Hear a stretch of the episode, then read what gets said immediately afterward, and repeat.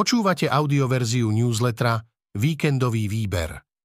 Stredovek je fikcia, ktorú si ľudia vytvorili. Tento text načítal syntetický hlas, z tohto dôvodu môže mať menšie nedostatky. Príjemný víkend. Krajinou sa ženie pohroma za pohromou, morová rana strieda hladomor, na šibeniciach vysia mŕtvoly a na hraniciach upaľujú čarodejnice. Ľudia veria poverám, sú zaostalí a zadubení, po uliciach behajú potkany. Asi taká je predstava súčasného človeka o temnom stredoveku. Vytvorili ju však naše predsudky a hollywoodská produkcia. Nemá veľa spoločného so skutočným stredovekom, hovorí v rozhovore Petra Gettinga historik Dušan Zubka. U mňa nie je hlavný problém to, že by som netvorila alebo nemala inšpiráciu, vraví v rozhovore Daniela Bernáta, Jana Kiršner. Problém je urobiť ten posledný krok, aby som pripravené pesničky vydala. Stále si nie som istá, či je to také dobré, ako len môže byť, a tak si to odkladám. Vysvetľuje, prečo jej trvalo 10 rokov, kým vydala nový album. Volá sa Obyčajnosti. A vraj na ňom spieva príbehy, ktoré nie sú nezvyčajné. Jej vlastný príbeh však nezvyčajný je. Ďalší nezvyčajný príbeh prináša aj reportérka Sonia Jánošová. Je to príbeh manželského páru, ktorých cesta k dieťaťu trvala niekoľko rokov a prešli pre ňu niekoľko krajín. Napokon sa im cérka narodila vďaka darovanému embriu. A do tretice k nezvyčajným príbehom prinášame aj rozhovor Emy Stanovskej s Filipom Čarnogúrským, ktorý precestoval takmer celý svet a ako dobrovoľník sa počas vysokoškolského štúdia v americkom Koloráde staral o vlkov a vlčie hybridy. Nájdete aj novinky z kultúry a vedy a tradične aj kultúrne typy. Historik Zubka, stredovek nikdy neexistoval. A rozhodne nebol ani temný. Treba si uvedomiť, že stredovek je niečo, čo nikdy neexistovalo, začína svoje rozprávanie historik Dušan Zubka. Je to vyslovene fikcia, konštrukt predstava, ktorú si ľudia vytvorili. Doba, ktorá sa tradične vymedzuje ako stredoveká, trvala zhruba medzi 5. a 15. storočím. Keby ste sa však ktoréhokoľvek človeka, ktorý vtedy žil, opýtali, v akej dobe žije, tak vám neodpovie, že v stredoveku, vysvetľuje, je toto nešťastné PR, ktoré sa na stredovek nalepilo. Stredovek sa nevie dobre predať. V každom filme zo stredoveku musí byť čarodejnica, pritom čarodejnícke procesy sú typické pre novovek, obdobie renesancie, pre dobu Michelangela a Leonarda da Vinciho. Hovorí historik Dušan Zubka, ktorý sa venuje dejinám stredoveku. Myslí si, že by sme sa mali zbaviť jeho skresleného obrazu. Hovorí, že aj ľudia pred 500 rokmi sa radi zabávali – Radi sa dobre najedli, vedeli si užiť spoločnosť priateľov, milovali sa. Vo svojej podstate sa až tak veľmi nezmenili. Zmenili sa len podmienky, kontext, doba, v ktorých žijú. V rozhovore sa dočítate aj, odkedy sme začali vnímať stredovek ako zaostalý, barbarský a tmársky, v čom sa mýlili marxisti a či do stredoveku patria čarodejnice a železná panna, čo všetko o stredoveku je výmyslom modernej doby, a hollywoodských filmov. Jana Kiršner Dlho som sa ostatných snažila prekričať, aby som im vnútila svoj názor. Žije už dlhšie na rozhraní dvoch svetov, osobne aj hudobne. Kedy si to Janu Kiršner trápilo, dnes je už na to zvyknutá a berie to aj ako výhodu. Slovensko vníma s odstupom, ale stále je s ním úzko previazaná. Tvrdí, že to sa nikdy nezmení. A spieva o ňom aj v nových pesničkách, ktoré onedlho výjdú na albume Obyčajnosti. Už veľmi dlho pociťujem trhlinu vo vzťahoch na Slovensku, či už na úrovni rodín, alebo celkovo spoločnosti. Pesnička Delia nás prišla do obdobia, keď dobre zrkadlí to, čo sa tu deje. Vnímam však, že aj v ťažkých časoch sú ľudia, ktorí sú natoľko odvážni, že dokážu bojovať za pravdu. Vážim si napríklad každého, kto teraz chodí na námestia, aby demonstroval proti krokom vlády. Zároveň si myslím, že stále máme viac dôvodov na spájanie ako na delenie. Aj keď si názorovo nerozumieme, hovorí. Ten poput k pesničke vzýšiel z mojej rodiny, kde sa o politike vždy rýchlo pohádame. Dlho som sa ostatných snažila prekričať, aby som im vnútila svoj názor. Ale potom som pochopila, že ich skúsenosti, súvislosti, životná situácia, ich príbeh je úplne iný ako ten môj a musím to akceptovať. Nemôžem na nich kričať, môžem sa jedine snažiť pomaly im vysvetľovať svoje pohľady, dodáva. V rozhovore sa dočítate aj, prečo sa album volá Obyčajnosti a nie Hrdza.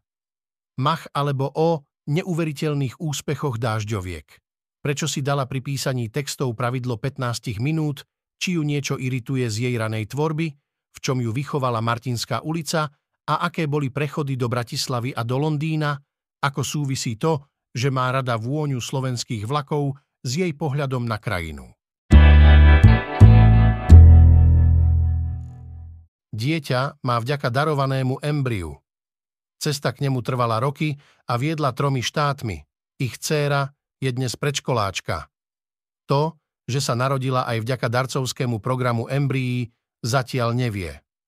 Klára vo svojom príbehu však otvorene hovorí o tom, aké náročné je pre páry prijať cudzie bunky, aké praktické a morálne dilemy toto rozhodnutie otvára, ako môže ovplyvniť zdravý partnerský vzťah a prečo by sa ženy pred touto možnosťou nemali uzatvárať. Do 35 rokov som nad dieťaťom ani neuvažovala. Vyrastala som v prostredí, z ktorého som si ako dieťa odniesla mnohé náročné skúsenosti a mala som obavu, že by som bola rovnako prísna a na výkon orientovaná matka, ako boli moji rodičia. Dlhé roky som navyše bola zaujatá prácou a nepocitovala som potrebu žvraví. Reálne som začala o dieťati uvažovať, až keď som mala 36 či 37 rokov.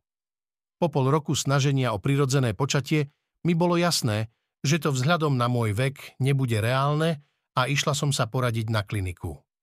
Lekárka, s ktorou som sa veľmi otvorene rozprávala o mojom aj manželovom veku, zdraví a životnom štýle, mi vtedy povedala, že predpokladá, že mojou jedinou šancou na otehotnenie bude darované embryo. Rimavská sobota je okres s najvyššou nezamestnanosťou. Zisťovali sme, prečo tu nechcú mladí ostať. Do prázdnych pondelkových ulíc Rimavskej soboty sa krátko popoludní začínajú vylievať prúdy študentov stredných škôl. Veľké množstvo má namierené primrznutými chodníkmi popri ošarpaných domoch na dopravný hub s autobusovou a vlakovou stanicou. Budovu relatívne veľkolepej stanice jednokolajovej trate, ústiacej v Brezne, zdobí dvojjazyčný názov mesta a reklama na bezpečné liehoviny. Z centra Bratislavy sa do centra Malohontu dostaneme za optimálnych dopravných podmienok takmer za 3 hodiny.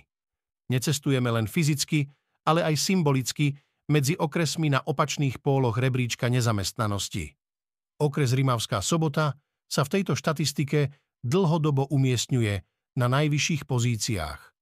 Podľa Inštitútu zamestnanosti bola na konci roka 2023 na úrovni 14,5% Prirodzene nás zaujíma, ako si svoju budúcnosť predstavujú miestni študenti a absolventi stredných škôl a aké argumenty zvažujú pri rozhodovaní o tom, či tu ostať žiť.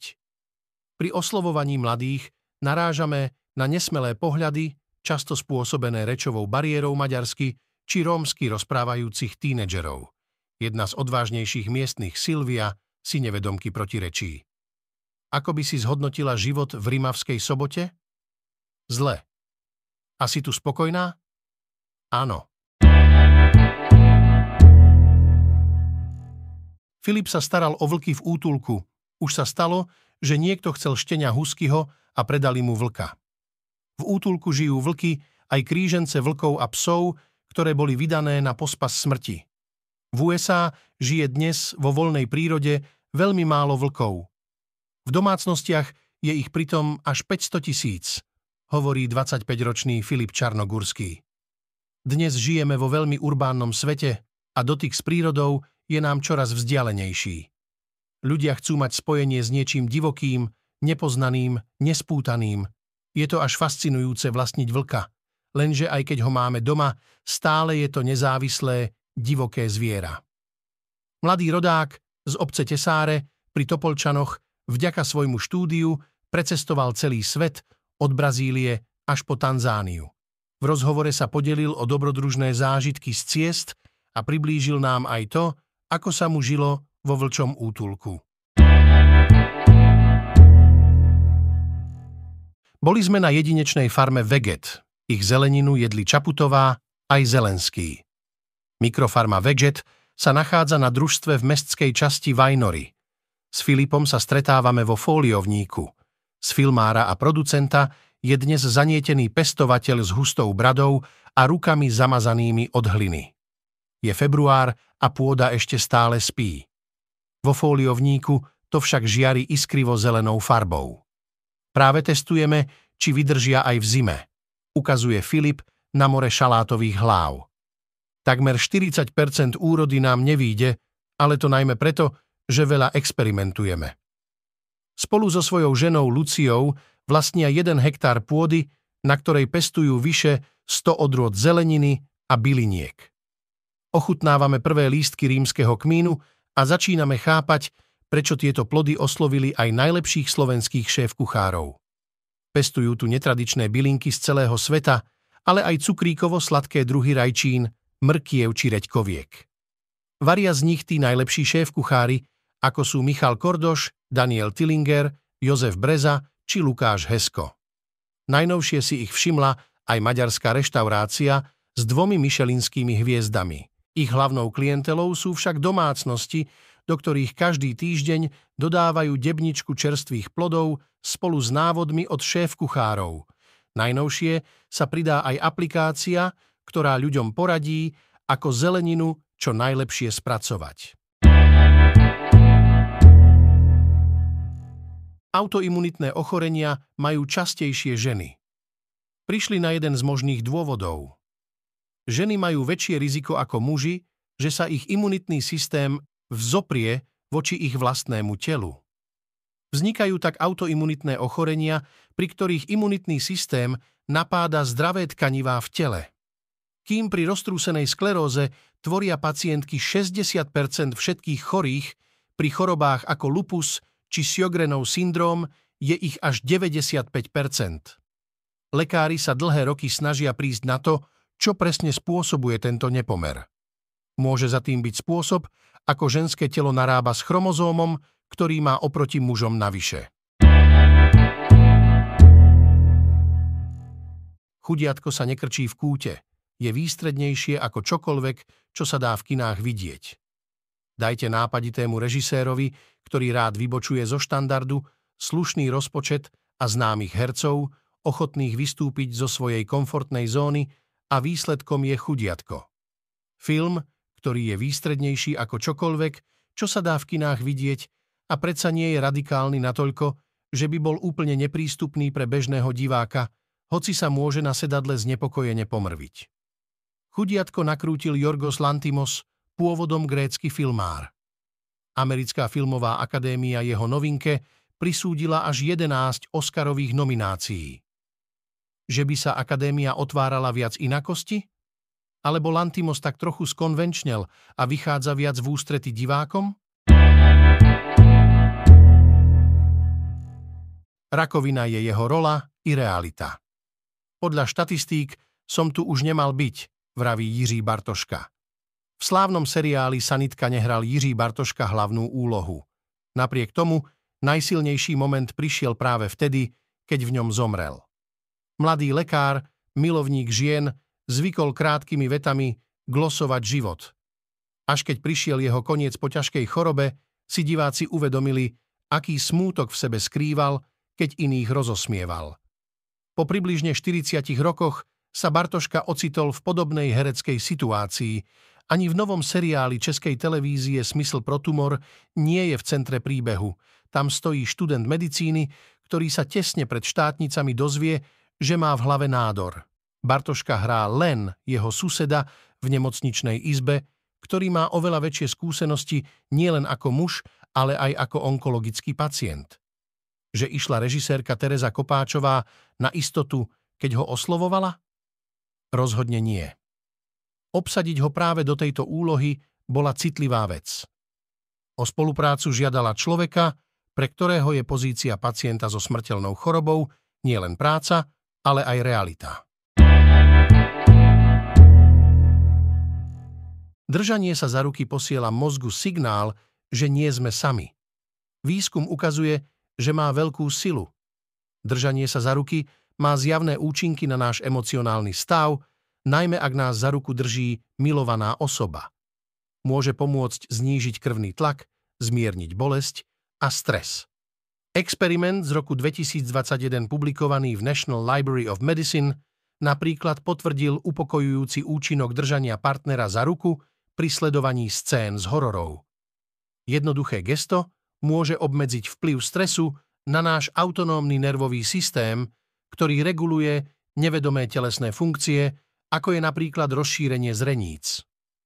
Keď majú ľudia pocit, že sú v ohrození, chytiť za ruku milovanú osobu im pomáha upokojiť časti mozgu zodpovedné za ostražitosť a emocionálnu reakciu.